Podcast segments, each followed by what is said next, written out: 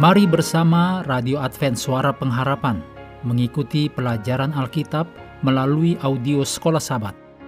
Selanjutnya, kita masuk untuk pelajaran Rabu 28 Februari. Judulnya, Raja Kekal dengan Kekuatan Tak Tertandingi.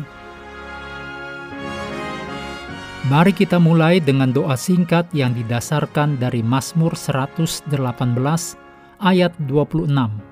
Diberkatilah dia yang datang dalam nama Tuhan. Amin.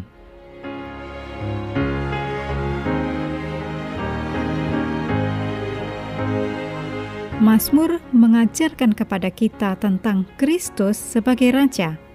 Dicatat dalam Mazmur 2, Mazmur 110 ayat 1 sampai 3, Mazmur 89 ayat 5, juga ayat 14 sampai 18, dan Mazmur 110 ayat 1, 2, 5, dan 6. Penggambaran Allah sebagai Bapa Mesias menunjuk pada penobatan Raja ketika raja diadopsi ke dalam perjanjian Allah.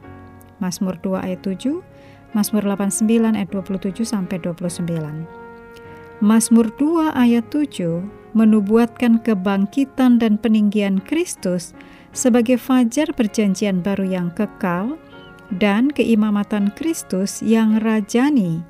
Kisah 13 ayat 33 sampai 39, Ibrani 1 ayat 5, Ibrani 5 ayat 5. Mesias duduk di sebelah kanan Allah sebagai seseorang yang memiliki kehormatan dan otoritas yang belum pernah ada sebelumnya. Mazmur 110 ayat 1, kisah 7 ayat 55 dan 56. Berikut ini kutipan dari Zach Dukan dalam On the Way to Emmaus, halaman 2627. Selain itu, interaksi antara Tuhan dan yang diurapi, yaitu Mesias, bahkan menunjukkan niat untuk mengidentifikasi Mesias keturunan Daud ini dengan Tuhan sendiri. Jika yang duduk di sebelah kanan adalah Tuhan, maka Tuhan adalah Mesias, karena yang terakhir juga terlihat di sebelah kanan.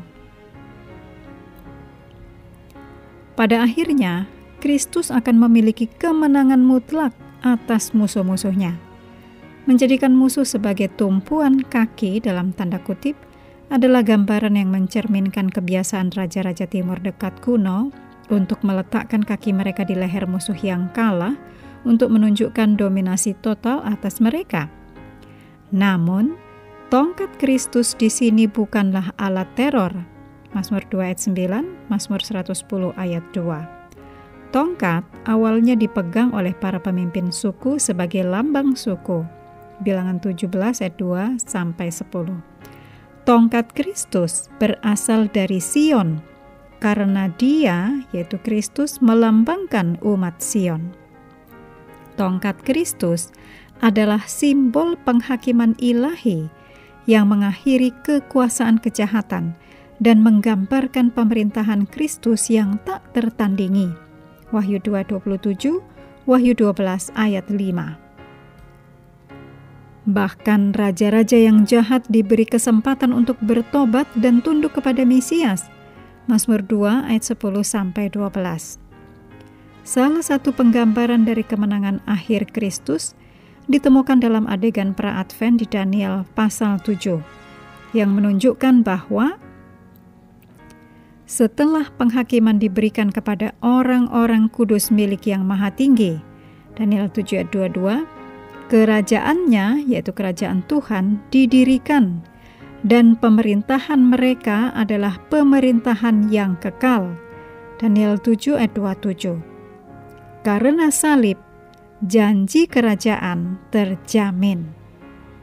Berkat dijanjikan kepada semua orang yang percaya kepada raja dan orang-orang bersuka cita atas pemerintahan Mesias yang berdaulat dan benar.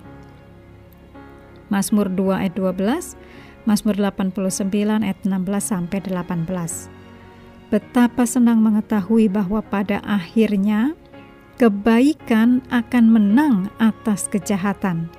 Keadilan akan ditegakkan dan rasa sakit serta penderitaan akan ditaklukkan selamanya. Kebenaran ini memberi kita penghiburan sekarang, ketika dari sudut pandang manusia, kejahatan tampaknya berhasil.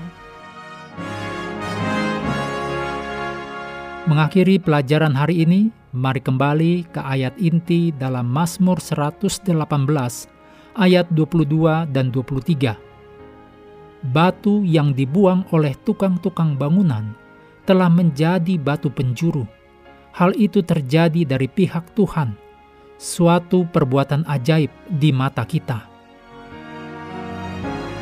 Kami terus mendorong Anda mengambil waktu bersekutu dengan Tuhan setiap hari, baik melalui renungan harian, pelajaran sekolah sahabat, juga bacaan Alkitab sedunia, percayalah kepada nabi-nabinya yang untuk hari ini melanjutkan dari Yeremia 30. Tuhan memberkati kita semua.